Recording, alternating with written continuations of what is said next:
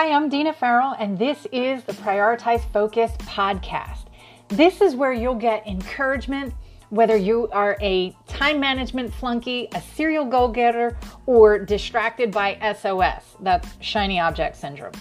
This is for the entrepreneurial woman who may have forgotten what a valued, amazing lady she is. Val, that's you.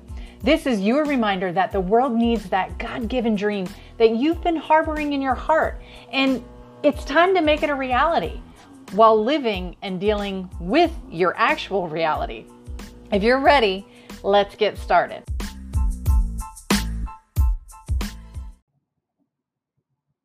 Hello, valued, amazing lady in business, and welcome to today's episode. Today, we are talking about excelling at achievement and contentment.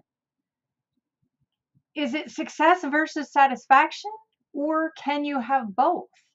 That's exactly what we're going to dive into today. When it comes to learning to, be satisfied and a go-getter without losing your focus on either. See, excellence is a state of mind and a standard more than it is a status. But how does a valued, amazing lady in business like you consistently excel at achieving her goals while remaining content? That's the million-dollar question, isn't it? Well, the simple answer would be prioritize focus. That sounds pretty cut and dry as it relates to a formula for synchronizing accomplishment and satisfaction. But you and I know that it's not as easy as that, and it takes a lot of effort and energy to excel at anything. Yet, why is it that so many of us spend more time making that process look effortless than we do actually fortifying the process? Hello. Excellent fakers and mess makers is where we typically will end up. Achievers may achieve and put the ha in hard when it comes to challenges, but does it bring them contentment? Unabashedly satisfied posts on social media may bring likes, followers, and even some haters, but does it bring them closer to their goals? Okay, sure, if their goal was likes and followers, but then what? Looking successful and being successful are two very different things. And if we're not careful, we can start chasing down the wrong goal. And if you know what I mean, you know what I mean. I feel like we've all been there before, right? You, especially as solopreneurs, we're doing everything. We're wearing all the hats. We're filling all the buckets. We're trying to do all the things, and it can get pretty easy to lose our focus. But we have to remember that likes, followers, and comments on our social media posts doesn't pay our bills. Neither do clicks on your website, but they can be excellent tools to get you to that particular goal. Harsh, I know. But listen, I see too many entrepreneurial women focus on the stats and not the metrics. You see, one tells your status while the other one tells you how you got there, right? We want to focus on those metrics. So take a minute to assess your current levels of contentment and achievement. Which one do you excel at the most? And I know that's kind of a loaded question, because it depends on where your focus is. If you're focusing on, being content and not comparing yourself, then yeah, you're going to excel at that. If you're focused on achievement for the sake of achievement, then that's where your focus is going to be. So these are the things that you have to think about. Are you completely present and satisfied in your day-to-day while simultaneously striving to make progress toward your dreams? Or are you consistently trading one for the other? See how slippery this slope can get if you don't pay attention and focus? I get it. I'm right there with you. I understand. Keeping your focus while handling your business can be tough, but not if you keep your vision in front of you. The vision, your vision, is that big dream that will someday outlast you. It's your legacy, that vision. See, we can get kind of caught between the two.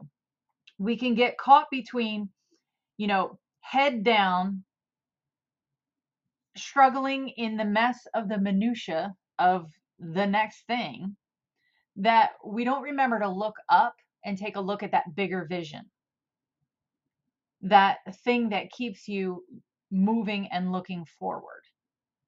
At the same time, we could get too far ahead and too lost in the dream that we don't do, or we overwhelm ourselves in the doing. If that's you, especially in your business, I do have a quiz for you that you can take. You can take the, I call it the Assess Your MESS Quiz. And depending on your results, it's going to tell you what that missing piece is right now in your business. So that's a little sidebar, but moving on. So listen, you may be satisfied with how you achieved your definition of success. But remember, your success does not equal fulfillment. One meets the needs of achieving the goal, satisfaction, while the other raises your level of awareness and character, fulfillment. So satisfaction and success are two common criteria when it comes to goal setting and goal getting. And although these two unwritten rules are not something you'll write on your to-do list per se, but you know that they're there, whether consciously or subconsciously. Satisfaction and accomplishment are the underlying goals of your goals. So enough with the problem. What's the solution? What do we do? How do we become an excellent steward of both success and satisfaction? Well, glad you asked.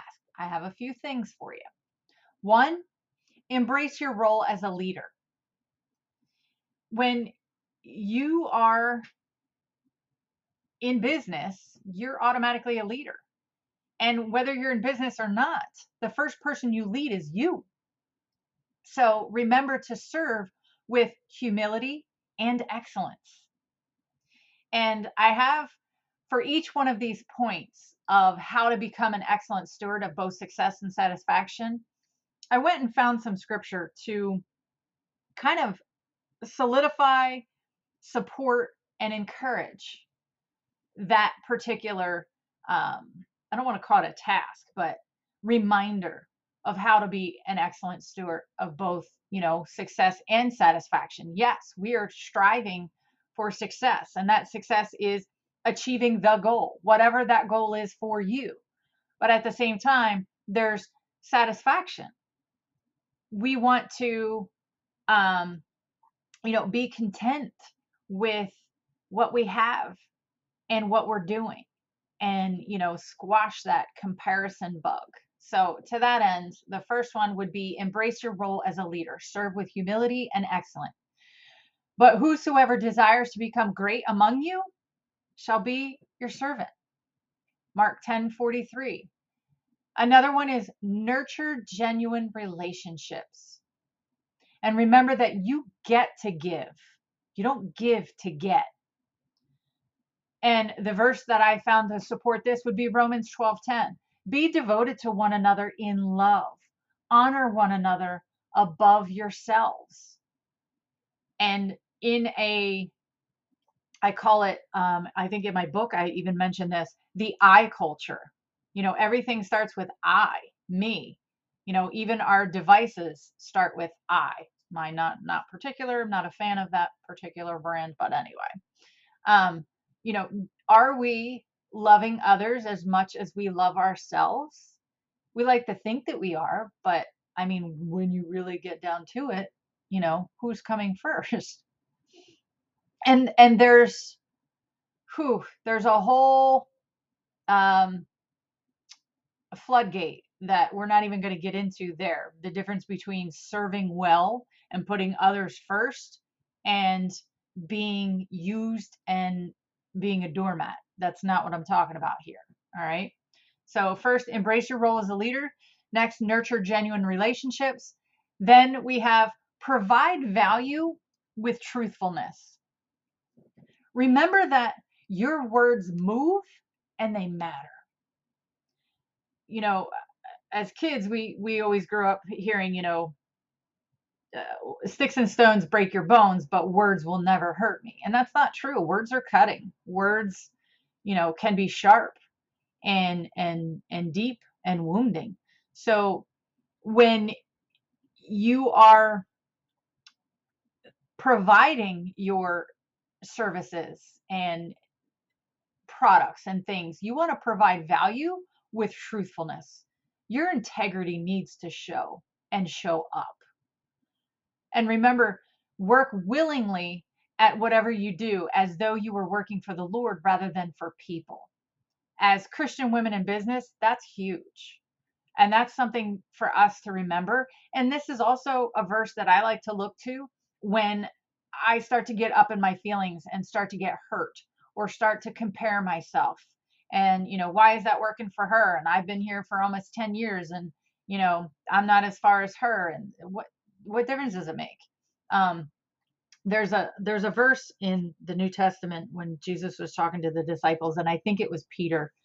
And I think it was Peter, but one of the disciples had asked him, you know, well, what about him? And I love this.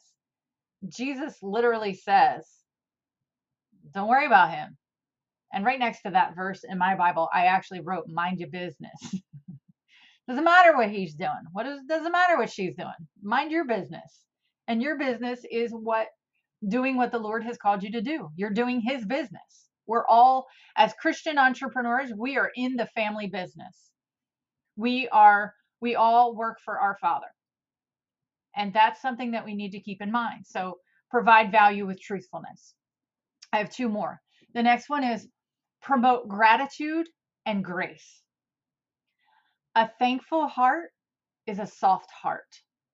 Only hard hearts are breakable. Let that sink in for a second. A thankful heart is a soft heart. Only hard hearts are breakable. So remember that when you're, you know, walking around saying, oh, my heart is broken. My heart is broken. Is it truly broken or is it bruised? Is it aching? Hard hearts break. Soft hearts bruise. Both are healable hearts. Let's never forget that. So in promoting gratitude and grace, 1 Thessalonians 5:18 says, in everything give thanks, for this is the will of God in Christ Jesus concerning you. Pretty cut and dry, right? And the last one that I have is look for wisdom and acceptance and accept guidance. Learning from others' mistakes without having to make them yourself is a valuable lesson and time saver. You know, James 1:5 tells us, if you want to know what God wants you to do, ask him and he'll gladly tell you, for he is always ready to give you a bountiful supply of wisdom to do to all who ask him. He will not resent it. And I love this verse. This is the Living Bible translation. I like how they put it because we're so used to hearing it. If any of you lacks wisdom, you know, ask and God gives it generously. I like how this verse breaks it down. If you want to know what God wants you to do, ask him and he'll gladly tell you, for he's always ready to give you a bountiful supply of wisdom to all who ask him, and he's not going to resent it. I love that. I love that, because how many times do we get in our own heads like, oh, that's such a stupid question. I don't want to ask. I don't want to sound ungrateful. I don't want to sound needy. I know that God has given me everything I need in order to, you know, live what he's called me to do. And I feel like, you know, one giant weenie whiner when I, you know, ask. And that's not how our Father works. He, you know, if your child comes to you and asks you for help, aren't you going to help them? even if it's things where, you know, it's a tough lesson and you want them to learn, you're still going to guide them, right? So look for wisdom and guidance. So these 5 things, again, on our way to becoming excellent stewards of both success and satisfaction. 1, embrace your role as a leader. 2, nurture genuine relationships. 3, provide value with truthfulness. 4, promote gratitude and grace. 5, look for wisdom and accept guidance. You don't have to go alone. You're not meant to go alone. There are people that have gone before you. Ask them how they did it. That's why we have mentors. That's why we have coaches. That's why we have, you know, leaders and professionals that can help us. They've gone the way. Ask them. Pray, plan, and practice are the best ways I've learned to excel at becoming someone who has the best chance at being an achiever of great things while not losing the joy within the process. And at the end of the day, that's what we want. But I'm telling you, it takes prayer, planning, and practice. Repeat. And I love this verse. And this is the last verse that I'm going to give you to remember this. And if you read the blog version, I made a graphic of it. Jesus looked at them and said, humanly speaking, it is impossible, but nothing with God. But not with God. Everything is possible. Mark 10:27. That's the NLT version. So Val, valued amazing lady, what does it look like for you to take steps towards excelling in the areas of achievement and contentment? More importantly, how do you know when it's enough? Oof, that could be a whole new blog post right there. And listen, I'm finding the focus to harmonize achievement and contentment right there with you. And I would love to help you find your prioritized focus. I'll actually put a link in the show notes for the Prioritized Focus Manifesto. If you've never read it before, I will put that link. But I have 3 places that you can go to right now to get started. 1 is my newly released book, Your Beautiful MESSterpiece, a guide to prioritizing the God-given dream you've been entrusted to pursue and share. You can get it wherever books are sold. If you'd like a signed copy, you can find that in the Focus Shop, which is my next go-to resource to get started. I will put these links in the show notes. And lastly, if you want to work directly with me or have me come train or speak at your next event or retreat, I'll have a link for that as well. All right, that concludes today's episode. Thank you so much for listening. Thank you so much for listening to today's episode. I hope that you've gotten some takeaways, encouragement, and practical and tactical tips that you can use in your everyday real life. I encourage you to subscribe to the channel if you haven't already. Share this out on your social media platforms if you feel that it will be beneficial to someone else, which I hope that it is. And stay in the know by going over to deanafarrell.com. That's 1N, 2 R's, 2 L's, deanafarrell.com, or simply prioritizedfocus.com. No matter what, I want you to know that you are valued, amazing, and so very loved. Now get out there and live like it.